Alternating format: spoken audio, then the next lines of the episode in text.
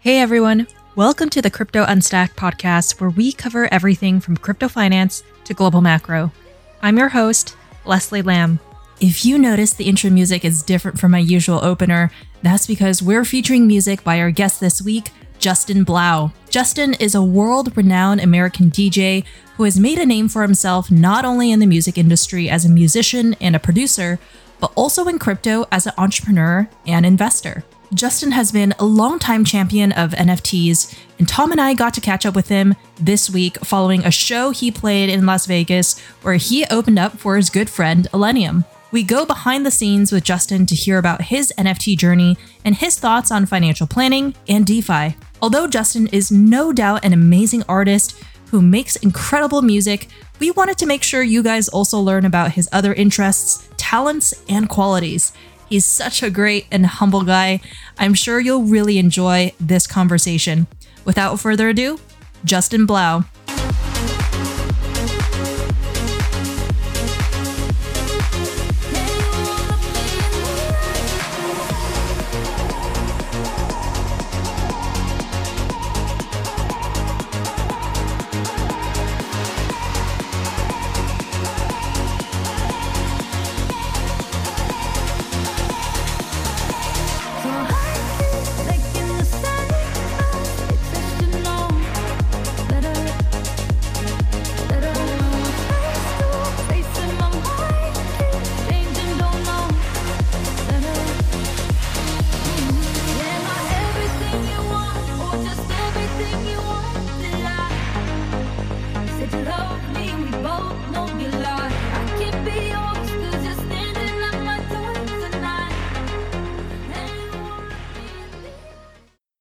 Hey, Justin, welcome to Crypto Unstacked, and thanks so much for joining us in our new CreatorFi video series, where we're featuring a bunch of participants in the N F T space, from artists to collectors to platforms.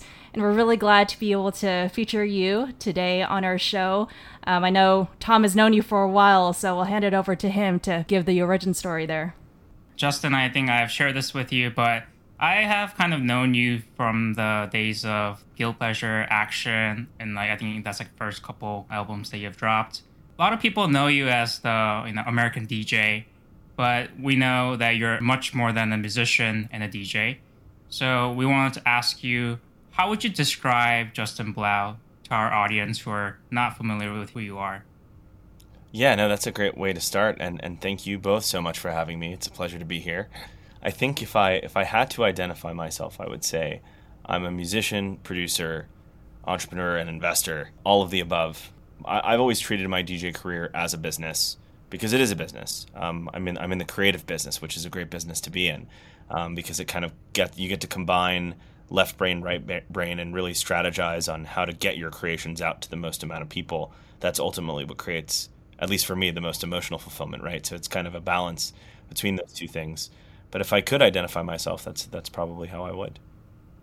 And with your involvement in N F Ts, I think it's so interesting because for you, your perception of N F Ts is that it allows the public to invest in musicians and creators for the first time in a very scalable way, right? Assuming the N F T industry is not just a blip in kind of crypto history, but really here to stay now that we have a lot of this infrastructure built out. Can you tell us about why you've been so passionate about empowering artists to monetize on their work without needing to have an intermediary like a record label step in and do all of those things that you mentioned earlier?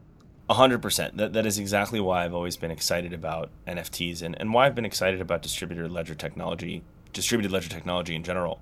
Um, the idea that it's twenty twenty-one and any artist, whether it be a musician, an author, a gamer, a YouTuber, we all have the tools of the internet to do whatever we want. And and that's not something that existed, you know, fifteen, twenty years ago to, to the scale that it does today, having all the tools and information necessary to put yourself out there.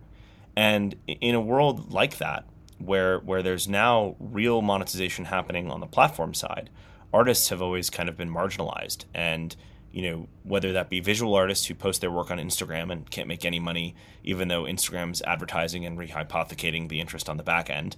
Um, the same is true of music, where, you know, Spotify actually does pay out significantly compared to what music used to be, where no one was buying anything and everyone was torrenting everything.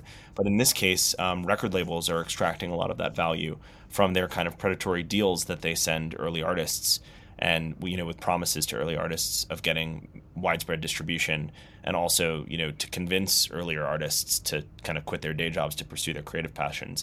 They definitely definitely need a little bit of money, right? So labels have kind of served that purpose in the past uh, many decades.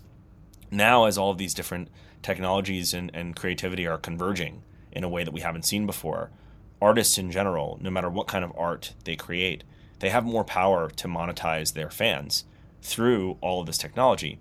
And the reason why I think this N F T explosion happened is because everyone kind of realized it. COVID kind of forced everyone into a very narrow hole of, like, all creators had to try to figure out, well, how do I make money now? Because I can't go anywhere. I can't do anything. And inherently with all creators, it's either, you know, either they're, they're going somewhere to monetize, or they're filming something somewhere to monetize, right? So being inside doesn't really help uh, most creators in their journey. And everyone got really innovative and interesting and started thinking about things differently. Simultaneously, you had a lot of people who had, you know, built up a lot of wealth from the crypto space, who really believe in creativity and believe in creators and wanted to invest in those creators. And so you had this really interesting moment in time that I think ha- started happening in the middle of last year, around July, when we saw Trevor Jones sell uh, his Picasso bull for fifty-five thousand dollars on Nifty Gateway. That was such a big, pivotal moment. It was, it was like one of the first, you know, let's call it one of the first five-figure sales that ever happened. And, you know, fast forward to right. only eight months later, and we're seeing, you know, tens and twenty and, you know, people at seventy million dollars sales. And and the reality is that art is, the, the value of art is subjective, right? It's really hard to price. But to many people, it's priceless. It's the emotions that they get that they can't even pay for, especially music, where, you know, the emotions that someone gets from a song could sometimes help them through a really difficult point in life. Um, and, and the same is true of any art form, right? And so all these art forms have kind of been platformized and marginalized, and all these platforms and have made it really difficult for artists to capture the value that they actually create. All of a sudden, you introduce this technology that enables patrons to really support artists in a way that isn't just a subscription, but in a way more, you know, something that creates ownership surrounding an artist, not just a subscription like on Patreon, right? And so that, that idea of ownership is so powerful to a collector and a creator, myself included. I, I collect a lot of N F Ts as well. So it's like being being able to say that you support someone by owning a piece of their art is so powerful. And for the first time ever, we're seeing that hit the digital world. It's existed in the physical world, but it hasn't really existed in the digital world. Yeah, it's it's getting the audience, I think, to understand what digital representation of physical works means. And especially for, for my parents, for example, uh, there is that hurdle, because what they've associated value with is what's tangible, right? What they can feel, like a bag or, you know, collective sneaker or something like that. And when it comes to digital representation, where, yeah, you are opening up a, a file on your phone, or you're showing it on a screen, um, that that intangibility, I feel like, is is is something that not a lot of people are, are used to. Um, so on the N F T side, I think, yeah, there's, for the collectors, there's a hurdle. And for the artists, it's understanding creator economics two point oh. basically understanding how they can optimize on this new technology to basically, yeah, start kind of reeling back their ownership uh, from these various platforms. And we're seeing Instagram definitely do that. And a lot of other Web two platforms kind of just catch up and say, hey, don't leave us, right? We're, we're, we're seeing the flood. To that point, Leslie, to that point, I do have a couple friends at Instagram, and Instagram just rolled out their their patronage badge program on Instagram Live. And have you guys seen anything about this? It's fascinating. No, we haven't. If you commit to doing a, a minimum fifteen minute live stream on Instagram once per week, and, and you're a verified creator account, so any anyone with a verified badge who's a creator account, if you commit to doing a fifteen minute live stream once a week, Instagram will pay you two hundred fifty dollars a week um, to, to actually just live stream. and then your fans can purchase badges of support for five dollars during the live stream. So this is this is really just the tip of the iceberg when the entire world is starting to realize, oh my God, digital ownership is really powerful and we've barely scratched the surface. Yeah, no, I think it's super interesting. And I think also a big part about like moving from Web two to sort of Web three, a big part of that for, I think, creators is also the economics behind it, right? Um, where in the Web two, you know, a lot of the value has been captured by um, the platforms, distributors, or in music, record labels took a big share.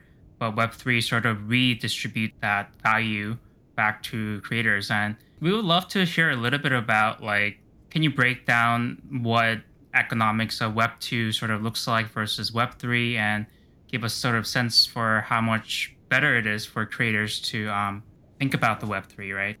Yeah, a great, great topic to break down. So in Web two, maybe we stay focused on a couple of types of artists, so, just so as not to get too far away sure. from things. In Web two mm-hmm. worlds, let's let's talk about YouTubers, musicians, and visual artists. Um, visual artists have actually been the most marginalized by platforms, more than musicians and probably and, and definitely more than YouTubers. YouTubers probably least marginalized because they do they're they are able to capture a lot of ad revenue. YouTubers are paid quite well. Um, visual artists just upload content all the time, and they none of those artists collect any of the data of the viewers of that content. That's all collected by platforms, and they're literally paid zero. So the only way visual artists can really make money is via brand deals or via, you know, work for hire type deals. And that's where, you know, in my case, I partnered with my art director, Slime Sunday. Um, he was struggling to monetize during COVID because a lot of the musicians that would pay him for work for hire just didn't have the money to pay him to design stuff. And so you see a lot of these digital creators make absolutely beautiful work, whether that's Beeple or Slime Sunday or or Fvckrender or whoever it might be. And none of them have been paid for the amount of effort and time that they spent on their craft for the past ten, twenty years making digital art. And so I think the reason why the first kind of wave of, of the N F T explosion happened for specifically for digital art is because those types of artists have been the most marginalized and have been able to monetize the least compared to any other type of artist. And so it's no surprise that the Web three world kind of gives them an opportunity to create scarcity within their work and kind of to eliminate this right-click save mentality that has existed for their work for, for years. And all of a sudden, you know, these people who have worked on their craft for decades can finally be appreciated for that craft. And I think that's why we saw such an explosion of N F Ts in the visual space first. That also inspired me to think, well, what does it mean for N F Ts to exist in music? Like, w- what does that product look like? What should it look like? And so in January of this past year, I just started experimenting, and, you know, all of the things I've done so far have kind of been experiments in figuring out, well, what does collectible music really mean? What does owning music really mean in the Web three world? And what I've landed on is people who own the Web three editions of music should be able to participate in the success of the song itself. Beyond just owning something collectible, they should own a piece of the song. Um, that, that's kind of what I've been focused on for the past couple months, and what I'm focused on for the future is granting my holders and my believers an actual piece of ownership and the rights and the I P of, of, a, of a song. And I think that's really powerful. So I think that Web three, you know, will impact music in that way, where instead of, you know, giving up a lot of my own I P to a label or a distributor, I now can actually collaborate with my fan base on making that I P popular, right? If if a fan actually owns a piece of a song, how much more likely are they to spread the word about it? How much more incentivized are they to tell their friends about a Blau song? Um, it's pretty incredible the grassroots movement that movements that you can create. And I think we kind of saw the same thing happen in the DeFi world, very organically, right? When people are financially aligned, a lot of really cool things happen. That's just never happened in the creative world, right? Um, or at least the per- the consumer of the creativity is never the record label, is never the platform, right? It, that they've never had a financial incentive to be involved. So when you start creating these financial incentives in this self-governed data, especially, right? Because I've had maybe a billion people stream my music, but I don't know who any of them are. Um, when when you start democratizing all of that access, thing, things get super, super interesting. And so in the Web two world, the only monetization mechanics were, you know, advertising and data. In the Web three world, you now have a direct relationship between creator and consumer of that content. And that's when things just start to blossom in ways that I think we're just beginning to see today. Yeah, you have two fans here, obviously, but what have you been hearing from the rest of your fan base, right? Those who are not crypto natives have not been really following any of your work behind the scenes over the past few years, by the way, leading up to this point. You know, you just magically right. come around to N F Ts in March, right? So what have these non-crypto native fans, yeah, been saying to you? Um, for the first time in the past four years, regular fans, regular, and I, I hate to use the word fan, I would say regular supporters and, and listeners are starting to really understand the power of this technology. But four, you know, four years ago, when I experimented with um, like uh, proof of proof of uh, attendance tokens and stuff like that at a music festival that I did in San Francisco, um, people thought I was crazy. They were like, "Why do we care about this digital asset that's limited?" And at the time, I used this is in twenty seventeen. At the time, I tried to explain to people that the Instagram verification checkmark was a per, was was such a great example of digital scarcity. Everybody wants one, but it doesn't really mean anything outside of the fact that like it's it's verification, right? It's like it's you. But yet it's so coveted and desired. And in fact, there was a time that people would, you know, pay the the kind of gate, gatekeepers to even get verified, and that's why Instagram eliminated the regular person's ability to, you know, submit people for verification and stuff. It was like pretty fascinating time. But the fact that something is digitally scarce and valuable, it's just a new concept to people, or at least it was in twenty seventeen. Now, people are like excited to flex the art that they, the digital art that they own, or to flex the the content that they have access to and, and that they that they've purchased. Right? It's it's almost like a an emotional stamp of approval and, and, and a display of patronage. It's a really powerful message. And so, in my case, um, we did an N F T airdrop at a show of mine in Miami, my first show back from COVID uh, during the, the Bitcoin conference. And there were only ninety-nine editions, of course, they, from a Q R code. They were gone. They were free. But they were gone in a second. And they're reselling in the secondary market for thousands of dollars. And so I go to play this other show, this big stadium show yesterday. And everyone's like, is there going to be an N F T? Is it like fans are, you know. Like, oh my God, it's like it, we've reached critical mass, right? Like people know about this stuff. How involved are they yet? Like how many people have, you know, self-hosted wallets versus just an exchange wallet versus just a wallet at all? I don't know the answer, but I definitely think we've reached this point of curiosity and excitement amongst the mainstream. If, if you ask anybody on the street, if you, if you use the phrase N F T today, I guarantee you they've heard it before.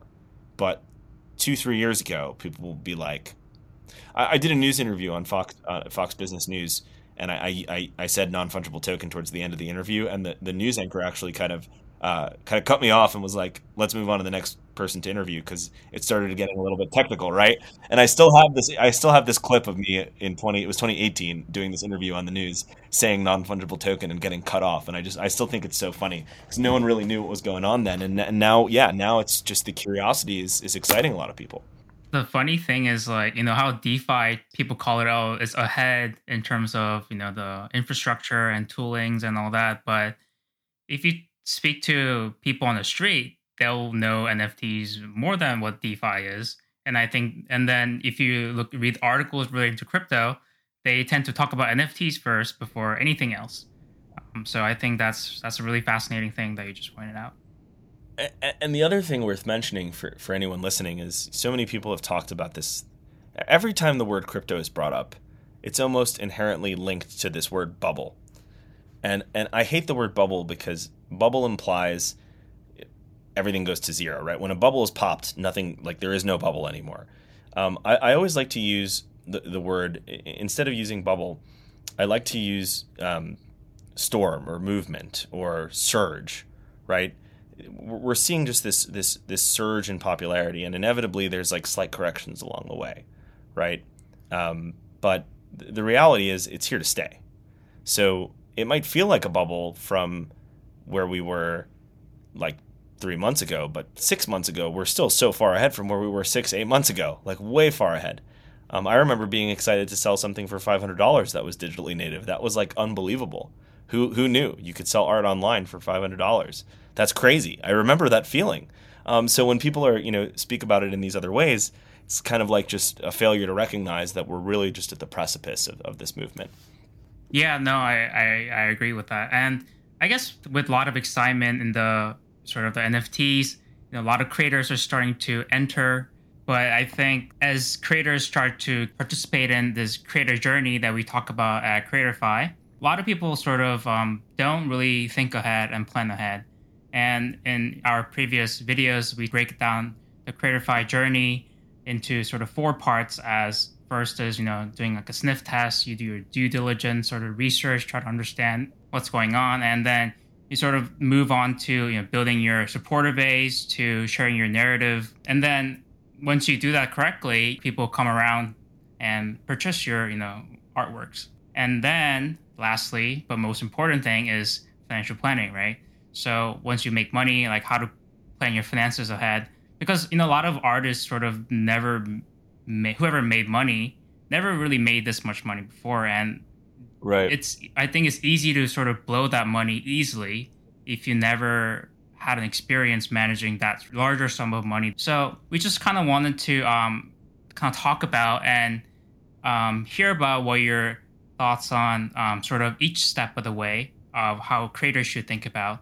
So let's start from the beginning, right? From the sort of the basic yeah. research. Great. What are some some of the like resources that you think are great that creators should think about, or or if you're from day one, like where would you start on this N F T journey? Yeah, I think I think identity is always the most important place to start. Figuring out who you want to be as an artist, which doesn't necessarily have to relate to who you are, right? Like being anonymous is really interesting. You have you have really successful artists like Pac, who's remained anonymous. But but figuring out what your identity is, especially in the digital world, is is extremely important, because that's what piques people's interest and kind of helps you as an artist begin to form a narrative surrounding your creations.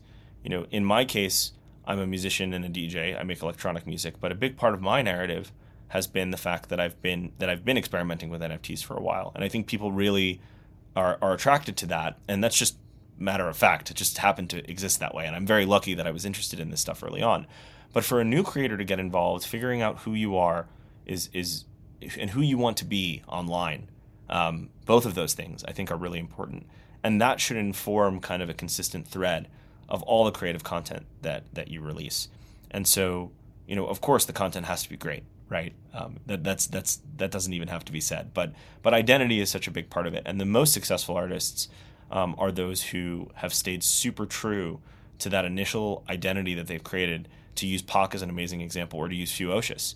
Fewocious is unapologetically Fewocious, and that is so powerful. It's such a powerful story.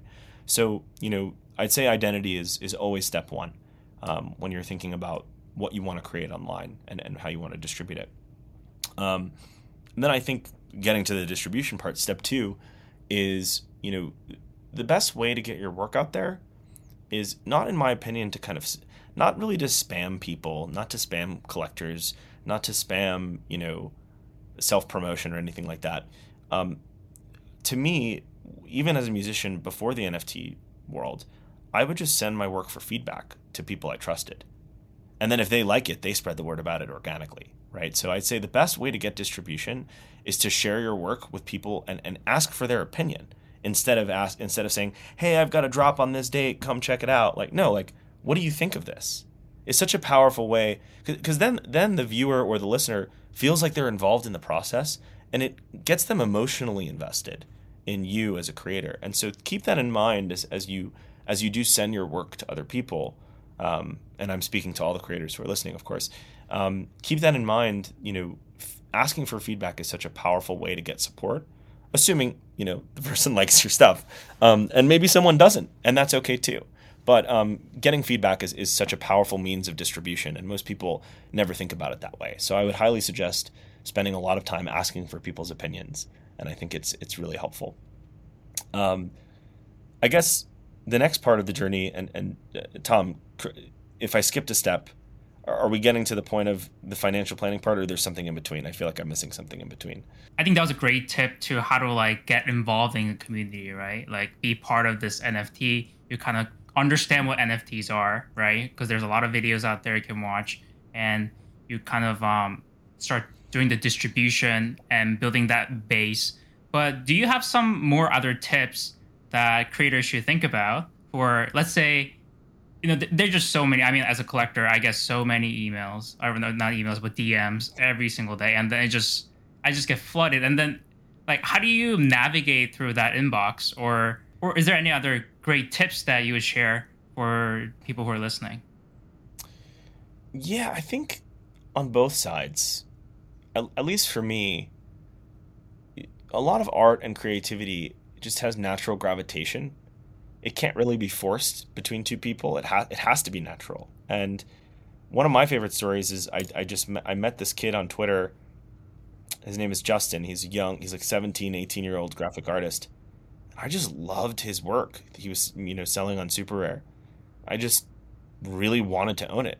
I didn't have to think about it. He didn't have to sell me on it. I just I just wanted it, you know. And and, and those are like, if you can if you can create those kind of moments as frequently as possible, that's how you really build a reputation, both as a as a creator and, and as a collector, right? As a collector, um, being a tastemaker is really important. important. Finding those artists early and supporting them early on is a great way to earn those artists' loyalty and to, and to establish those relationships.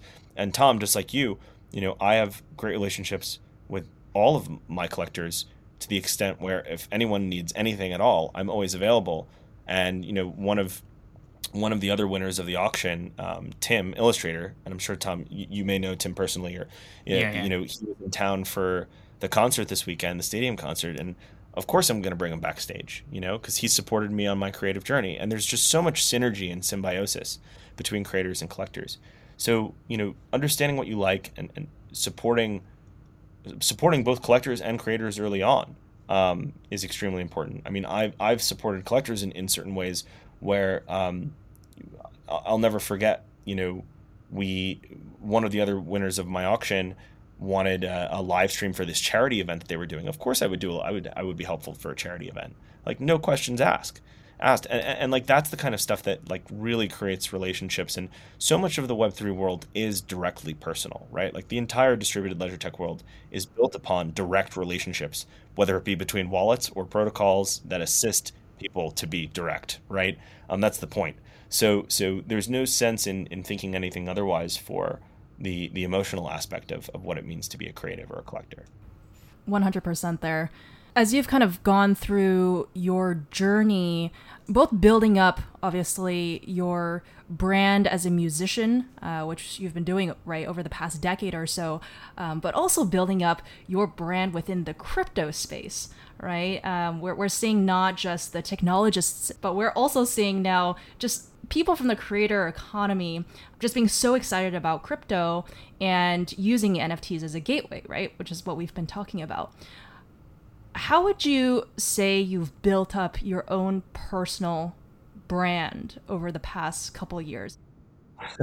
Oh man, that's a great, that's a great question. When I first started, a lot of people probably, not probably, I, I know they were, they were asking themselves the question, who, who's this D J that's like getting involved in crypto? That, that that's what I would get early in the early on. Is like people were like, "What? Why is he doing this? This doesn't really make sense." It was like, I'm genuinely interested. I, I studied finance in college. I, I love financial technology. Um, I had a I had a crazy incident with Bank of America where I couldn't move I couldn't move money for a week to make an investment in real estate, and I was just like, "This is so inefficient." I, I found E T H. I fell in love with with the tech. The fact that you can move money around so quickly on weekends without calling anybody was so powerful. And I just fell in love with it and wanted to learn everything possible about it. And I think the, the way that I've, you know, I guess, I guess I, it's crazy to say it. Like, I guess the way I've built a reputation in crypto, which three years ago, I was just excited to learn about it. The way that I've done it is just by reading a lot and, and talking to people that I think are a lot smarter than me and learning from them, you know, just, just asking the right questions and being active, being involved. On Twitter, you know, reading a lot of publications. Like I read, I read The Defiant very frequently. Uh, you know, I read Cointelegraph, CoinDesk. I read a lot of stuff. Um, I like the first thing I do in the morning is check what's happening in crypto before I check anything else. It's just, it's become a force of habit, it, and, and it's something that you can't really, um, you know. And then, and then I've made friends, amazing friendships along the way. I would say some of my best friends are actually, I probably have more best friends in crypto than I do music, and I'm, I'm being completely honest. I really think so. Um, I've just developed such amazing, amazing personal relationships through mutual fascination with, with the technology. And so, you know, for those who who are really, you know, maybe new to this and diving in, don't be afraid. The community really does embrace you if you if you take the time to learn. If you don't take the time to learn and you're just in it for a quick buck, it's pretty easy to smell that. Um, but if you're really excited about this stuff and, and you believe in it long term, um, you know, at least for me, I enjoy now, in hindsight, I had so many amazing teachers along the way. I enjoy teaching my friends about it who really want to learn. Like Steve Aoki is a great example. He's always been involved in crypto a little bit, but now he's like, I want to learn about DeFi. I want, can you come over, Justin? Like, can you show me how to use Compound? And I literally, I, I drove over to his house the other week, and I'm like showing him how to use. But like, it's that kind of, those kind of interactions that are so, you know, powerful. Um, being genuinely curious and and asking questions and engaging with the community, all the things that everyone else says, but but do it as much as you possibly can, and be be be um, what's the word I'm looking for? Be intent about it, right? Like mm. be intentional about mm. it. Are all the coolest D Js now living in Las Vegas? I just have a quick question to pop in there. Still a lot of L A, but uh, some, some, a lot in Vegas. And I was also curious, like, I would actually, like, initially thought, like, artists who are, tend to be, you know, non-economics or finance-focused would not be interested in DeFi, but do you, do you see a lot of interest from artists around you or wanting to learn about DeFi? One of the things that's really interesting is creators have always, just as you said, Tom, you know, in the past, creators have always been focused on their art and haven't necessarily been too financially interested, at least in my experience, just having a lot of friends who are creators. They just want to make their art, which is amazing and respectable. But as like culture has changed, you know, what has changed? Access to investing in general has become, it's just been easier for people, right? Um, and creators, whether they have a little bit of money or a lot of money, they want to deploy capital. And I think that, you know, a lot of D Js specifically um, are like, you know, we sit in front of a computer and code sounds all day. So there's a lot of similarities with um, with engineers and, and people in tech. I think there's just like an interesting parallel um, of excitement between, you know, investing in technology and investing time in creating music. There's something about both of those things that are really similar. But I also think that a lot of creators are starting to realize that they, they don't want to get stuck in the cycle of just, you know, you know, sa- saving cash, spending cash, saving cash, spending cash. That's what like creators have done. And so people are curious. They want to learn how to invest, but they don't necessarily know how yet. But at the same time, there are all these amazing tools online, whether it be YouTube or, you know, newsletters. There are more tools today than there ever were to teach people how to invest and how, how to get involved, right? Um, So, so you know, historically, I don't think creators were very interested, but maybe only because the opportunities didn't really, they weren't as obvious to them, right? And then you have things like the game, like like Wall Street Bets and GameStop just, you know, changed the world. I mean, that, that that's a historic moment where, you know, you have all these interested people who, who are curious to learn about markets and investing, just gang up and and create mayhem, right? Like there's a lot of power in numbers and in scale. So I guess to to the to be specific, um, one hundred percent historically, creators have been less interested in investing and in preserving capital and are way more interested in just creating art. But I think that culture has shifted a bit and everyone is kind of forced to think about it a little bit more. I think it has something to do with now people realizing that uh, you can invest in culture. There is that mentality as well where it feels more accessible, and it's not like you need to, for example, hire an advisor to think for you, to tell you what to invest in. Or if you're an unaccredited investor feeling like there's a whole world of high yielding opportunities that, because I'm a small fish, let's call it, I don't have access to. So why try? I'm just going to invest in the next E T F or mutual fund. Meh, that's not interesting, right? So there's a sense of, perhaps for a lot of people who aren't naturally inclined to want to understand investing in finance, to say, it's just not fun to do it. Finances are complex. And so when you add in those two variables, um, it just precludes a lot of people. Whereas crypto, it's naturally social. It's a complex industry, as you know, right? The learning curve can be steep, but the ideas of of how you're able to participate in the financial ecosystem in crypto once you kind of get over that initial hurdle. I feel like the act of doing things like taking out a loan is not made to be very complex. The act of trading and placing a trade is not meant to be complex, right? Initiating a payment is not meant to make you feel so frustrated that you just move all of your assets out of Bank of America to go to an alternative financial ecosystem. Um, so I think the beauty of crypto is like the simplicity that it can enable, all of these mm. historically complex features that we've just naturally expect to be the case because that's been the status quo up until this point, right? That's, you just explained it. I, I wish I could have recorded that and and, and played it. We have it recorded. Go, we do, we do. So we're doing it right now, but I, I will share this with friends because it's exactly as you said. There is an initial hurdle, right? But once you get past that hurdle, the world opens up in ways that are quite simple.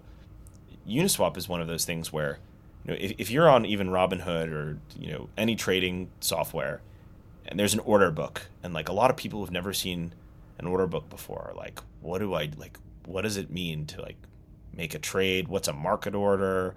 What, you know, maker taker order? All these things, and it's like confusing. Whereas on Uniswap, it's like swap this for this. Here's your fee. Hit the button. Like once you get past the the, the MetaMask setup, right, or or the wallet setup, the rest is quite sim- it's quite simple. You just kind of have to get past it, right? And um, and I think more and more people, um, as more creators, whether it be artists or people like Gary Vee. Gary Vee probably is responsible for creating at least one hundred thousand new new MetaMask wallets just, just to get his fan base involved in the community.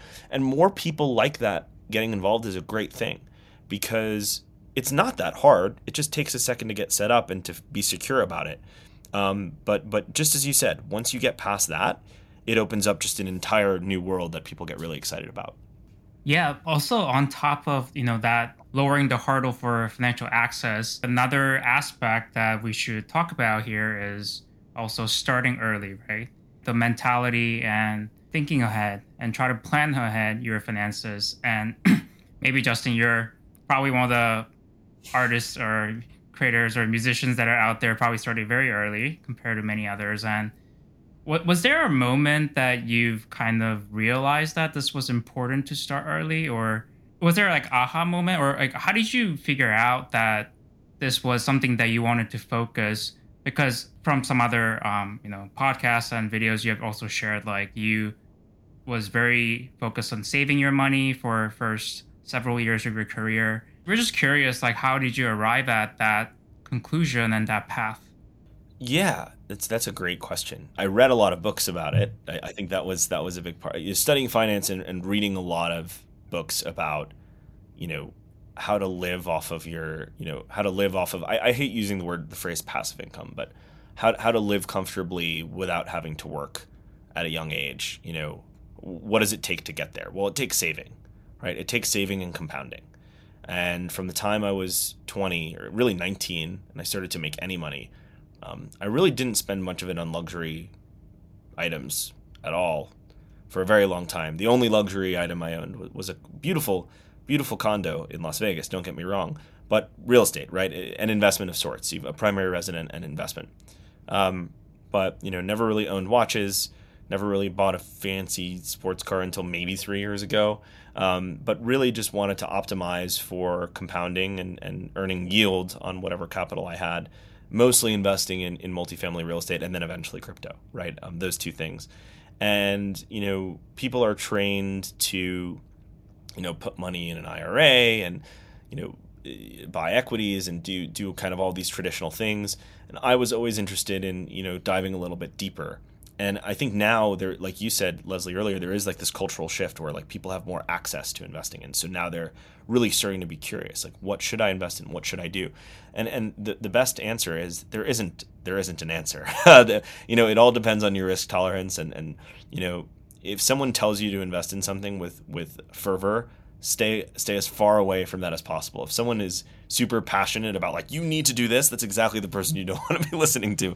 You want to be listening to the person who you want to be listening to the person who says, well, if you think this way, then maybe it's a good idea. But if you think this way, it's not a good idea. You you want you want the person who's the most skeptical to advise you on, on what to do. But um, my general thesis has always been, um, if people need something, or if if there's an inefficiency that exists, that's where I want to be deploying my my capital. So people always need a place to live, which is why I've always been pretty heavily weighted in real estate, no matter what, land ownership and, and home ownership.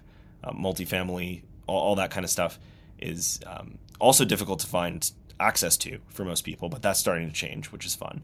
Um, but but investing in real estate is always is always a great way. Even fractional real estate, um, which is now a thing, is, is, is seems to be always a great move. And then in my case, I, I've always been a fan of Bitcoin, E T H, and and really interesting protocol technologies, and so I've I've played I've deployed a lot of capital there. But I think, you know, to get to the point, I think that being, you know, cautious about spending is always the number one thing, because even a, a little bit goes a long way over time.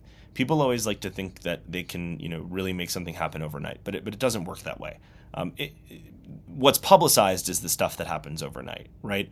In, in my case, you know, I had a lot of N F T sales, and there were a lot of publications that talked about this this dollar amount in the headline, like this kid made this amount of money. Like overnight, not really. it, didn't, it was four years of like making mistakes and fucking up a lot. Um, no one knows that I, you know, threw this crypto music festival and had to shut down the company afterward, and was like really upset and depressed for a year um, because it didn't work out. You know, like no one sees that side of it. So um, I, I would say that w- with anything, you know, and, and preserving capital, preserving capital and deploying capital in, in low risk ways is always a great place to start. And then when you have enough that you feel like you can live on is when you can start getting riskier. But I certainly wouldn't recommend, you know, being risky off the bat, right? Um, being mm-hmm. risky is scary. And, you know, if you make a mistake and you lose everything and you can't live, like you, you never want to like lose lose everything, right? And, and that happens to a lot of people um, in, in very terrible ways. It happened in two thousand eight, and we've kind of been in an, in an overall bull market since then. So no one's really felt pain yet. Real pain, um, but it can happen at any moment. So, um, I mean, so people in crypto have experienced pain uh, yes. from, from twenty seventeen, but no one's experienced like overall like market pain the same way everyone did in two thousand eight, right? two thousand eight was just an absolute clusterfuck, and we haven't seen like widespread market pain like that in a long time. But that could easily happen again, and it probably will at some point, right? So, um, so yeah, I think that my my best advice is is save, um, budget. Money for fun, keep it as a very low percentage of your net worth. Um, another, like for, for a lot of people out there who like cars, I love cars, but I would never spend more than like three percent of my net worth on cars. That's like my personal max. That's what I tell everyone else too, like three percent absolute max. And that's already crazy in my opinion, right? So, um, the, the, you know, there's certain like rules that you create for yourself, but in reality, you know, I guess the final thought on on preserving wealth and for new creators that are making any money at all, um, two to four percent is a magical thing. It's absolutely magical. People forget, like they're like two percent. What's that? Like, yeah, maybe it doesn't seem like a lot, but over time, it is so powerful. And you know, for everyone listening who's like interested in yield-based products, um, two to four percent, as little as it seems over time, is so substantial. And you can simply do the math where start with ten thousand dollars uh, in a spreadsheet, type in um, one point zero four um, in, in another column, and then, you know, put it to whatever power you want as the years, right? The one point zero four to whatever power you want, and watch how that ten thousand dollars multiplies over time. Um, when I did that for the first time in college, like, you know, just learning, learning this stuff in finance, like actually seeing it in an Excel spreadsheet and seeing as the years go by, like what ten thousand dollars looks like in thirty years, you're just like, holy shit, I didn't realize that, right? Because, you know, everyone thinks in the short term. So yeah, long-term thinking and, and low risk stuff is always good to start. And then getting riskier when you feel comfortable is also always fun. But for most people, start easy, start slow and start easy. Yeah. Crypto dollars are typically the nice first conversion. Just taking what you have in the bank that you don't necessarily need for your everyday expenses or monthly expenses, and the rest, if you don't want increased market exposure to Bitcoin and Ethereum and all those other tokens, just put them in U S D C, right? Very safe, stable coin, and immediately you can be earning up to ten percent even more on some platforms, depending on how you're using it. And just making that initial conversion is so powerful because oh, yeah. the way you move cash around via crypto dollars, I mean, that experience, my mom was like, wait a minute, oh, it's how crazy. Do you already have my my cash? Wait, I spent so long just trying to initiate that through Chase. And I was like, yeah, Mom, I mean, this is crypto. And she's when like, oh, this it, is crypto? When you feel it, you feel it, right? Yeah, yeah. This is crypto, right? No, but ser- seriously, yeah. though, it's uh, everyone has that that aha moment. And um, the oh, the other thing real quick I forgot to mention is, like, don't go all in at one time unless you're really experienced and you know what you're doing. But, like, buy a little bit over time. If you're if you're interested in buying Bitcoin and Ethereum, like I, I to this day, I you know, whatever I've had in the past, I'm still buying over time in small amounts. Like I I I bought I I take like a lot of yield and convert it to E T H a lot of the time. Like half the time I convert it to E T H, half the time I convert it back to more stable and, and put it back in the pool. You know, like you just doing multiple things and, and thinking about it on a day by day basis and brick by brick. It's not it's not a it's it's a marathon. It's not a sprint, right? So yeah, definitely. And like you mentioned, it, it's like the power of compounding just can never be overemphasized. I think it's just like when you do that spreadsheet, put in four percent versus five percent versus six percent, and it's going to be crazy amount different thirty years after. So maybe you're thinking four and five percent is not different, but go for that five percent if the risk is the same. I would say that. Um, yeah, yeah, def- definitely. Well, that's true. That is true, too.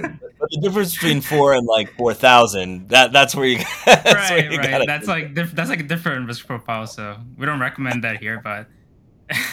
Oh, man. So what kind of... um? DeFi stuff. Do you manage your own, or do you have like? Um... I do. I, I do. I've I've always preferred to to do it to manage my own uh, stu- mm. stuff, um, even even venture investments and, and all that kind of stuff. I I, I do mm-hmm. have an L L C, and you know I, I do manage my own DeFi stuff. I think for me, my first kind of entry point into DeFi was probably ju- June June of last year. So I was a little bit late to the party, but like. I, I had really only been a B T C E T H guy, and then all of a sudden this DeFi thing started exploding, and it, it still felt really risky to me, regardless mm. of the audits and whatnot. Um, but you know, I, I I started you know messing around with the the the the urine vaults, the Y urine vaults, and um, and Curve, and all, all that stuff. Just like experimenting with it, experimenting with borrowing, and then I became addicted. And then I did a lot of risky stuff. Um, lost money. Itchy, right?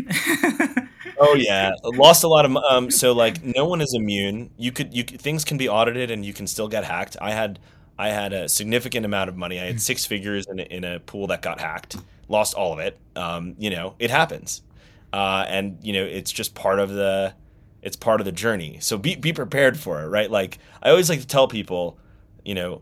They're, they're, the people that are bragging about how much money they've made are not telling you all the f- things they fucked up. And I always like to tell everyone the things that, that I fucked up, which is like, you know, losing six figures in a in a in a hacked in a in a flash loan liquidity pool. Like it happens, you know. So it's it, it sucks. It's fucking terrible, but it does happen. It's very experimental, um, you know, and and that's why being careful is really important. Um, I actually, you know, did an O T C trade with Amber the other day, um, you know, and Amber's like a great trusted party. Amber has great structured products, which are awesome. And like, there's infinite opportunities. And if you're new to crypto, definitely don't dive into just buying random tokens right away. Like definitely don't do that. Um, but there's so many resources where you can learn and figure out what you're really excited about, what you really believe in, and put your money w- with into things that you really believe in. From a technological standpoint, not just like a, hey, this uh, Einstein coin is going to the moon, you know, and we're going to just throw some money at that. It's probably a bad idea. Doesn't mean you can't make money, but it's still probably a bad idea. Yeah, don't FOMO into stuff. It's a bad idea usually. Yeah, and, and I, I can't stress it enough. My number one rule is if someone is super insistent about something, is exactly when you shouldn't do it. one hundred percent. Yeah. Yeah. If Elon is tweeting about it, well, I guess he's not doing it as much anymore. But you know, during during that period, right? It's uh, it's probably the sane thing not to keep following him for crypto advice. Is probably what I would say. he's a, he's a riot. I think he's he's on a different level of a human being. Yeah. Yeah. He's, uh... He might be a sociopath. I'm not really sure.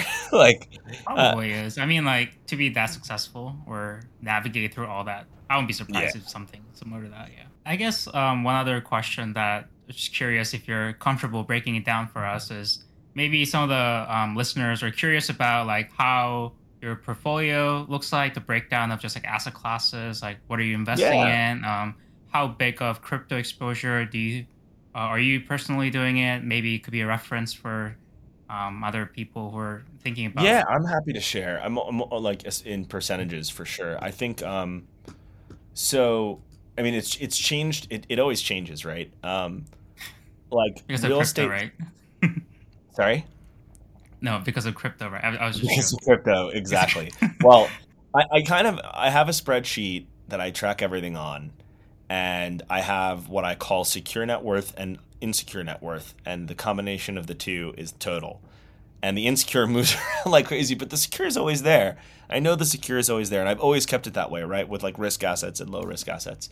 But um, I would say like forty, thirty-five, I'm looking at it right now, thirty-five percent of my net worth is in real estate, both personal, including personal, but um, multifamily real estate assets and other types of real estate assets. Um, I've always been a real estate guy. It's tried and true. And um, as long, you know, like people always need a place to live.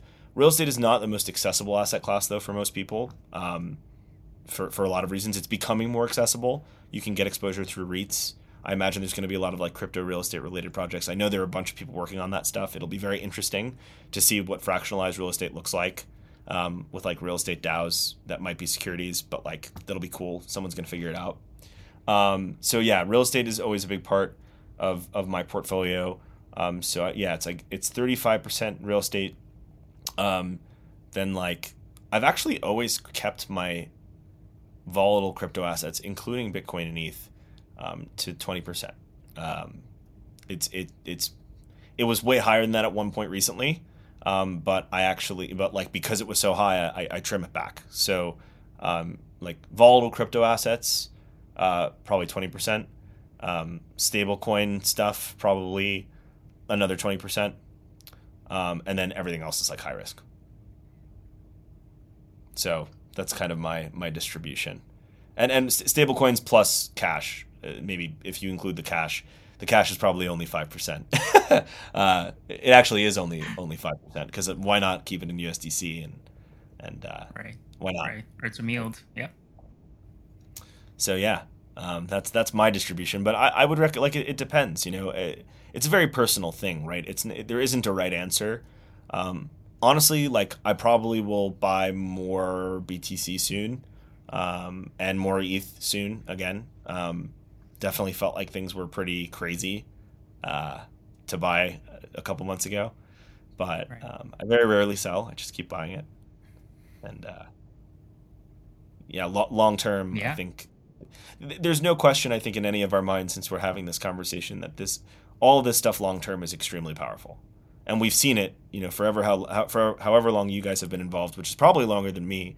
Um, I, I I really like when you believe in it and you use it and you see it and you feel how functional it is and how much better it is than everything that exists in the non in, in the regular fiat world.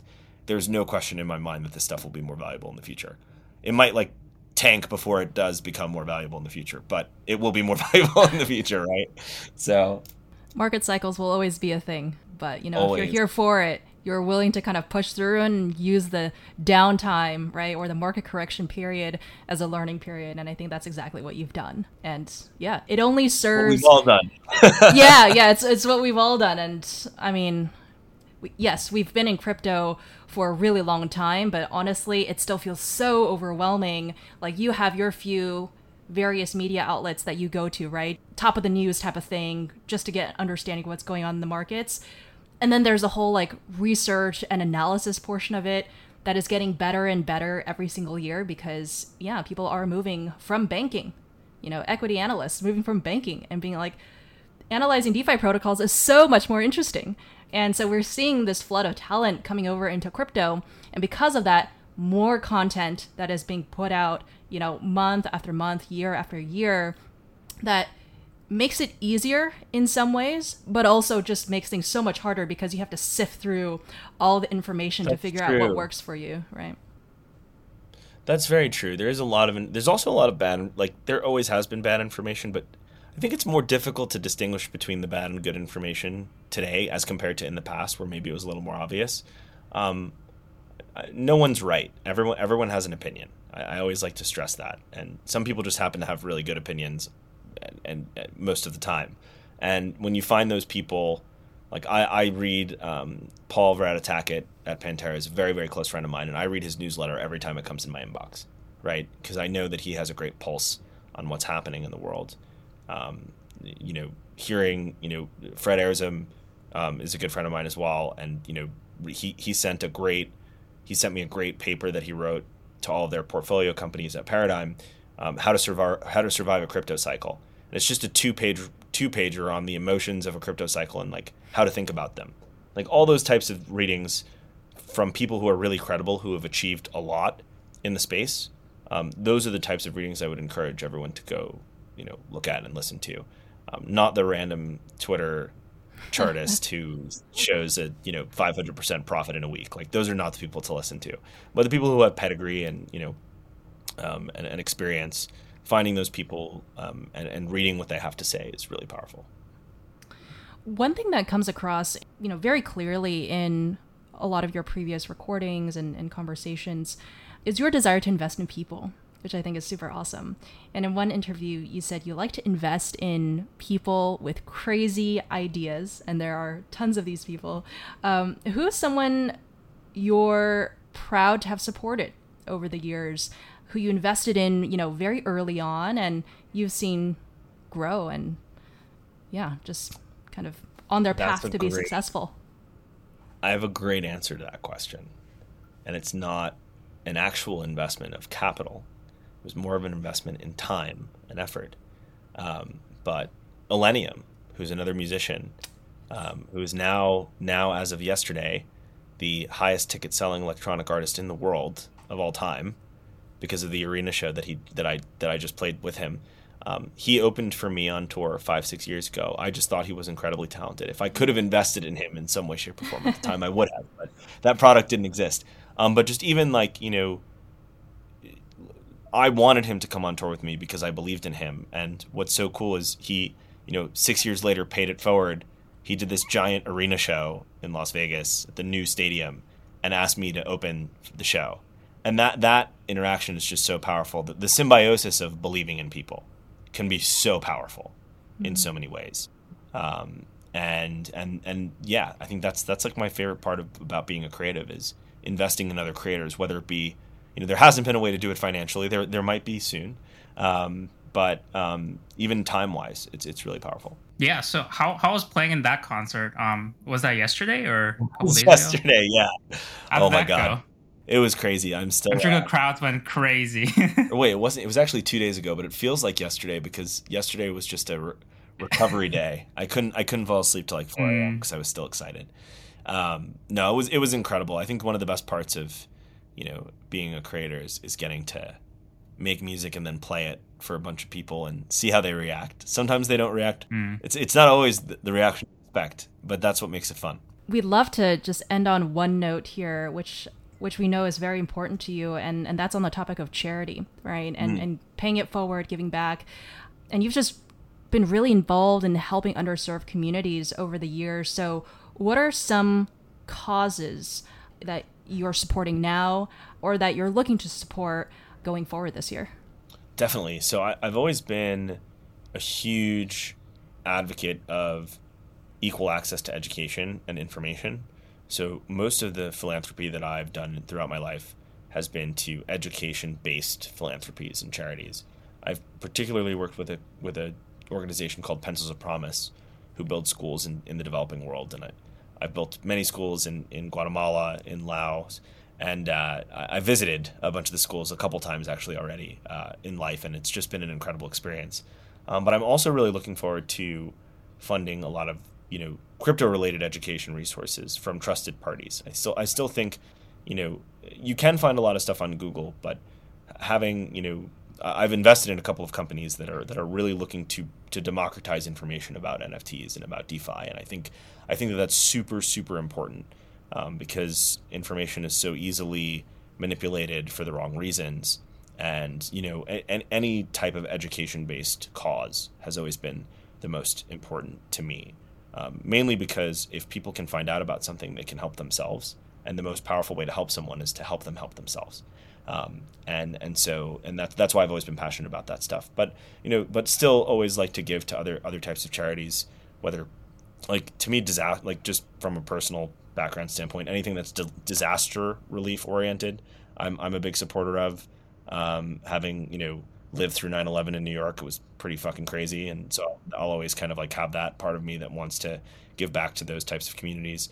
Um, but but mostly, you know, the number one cause that I'm excited about at all times is education-based causes and, you know, anything that democratizes information. I think education is such a wonderful thing to invest in. I mean, we talk about compounding and capital, but knowledge also compounds. And then earlier you learn, more you know later on that you can grab onto new information. So I think that's a great way to help those who are in need. one hundred percent. Thank you guys for having me. This was super fun.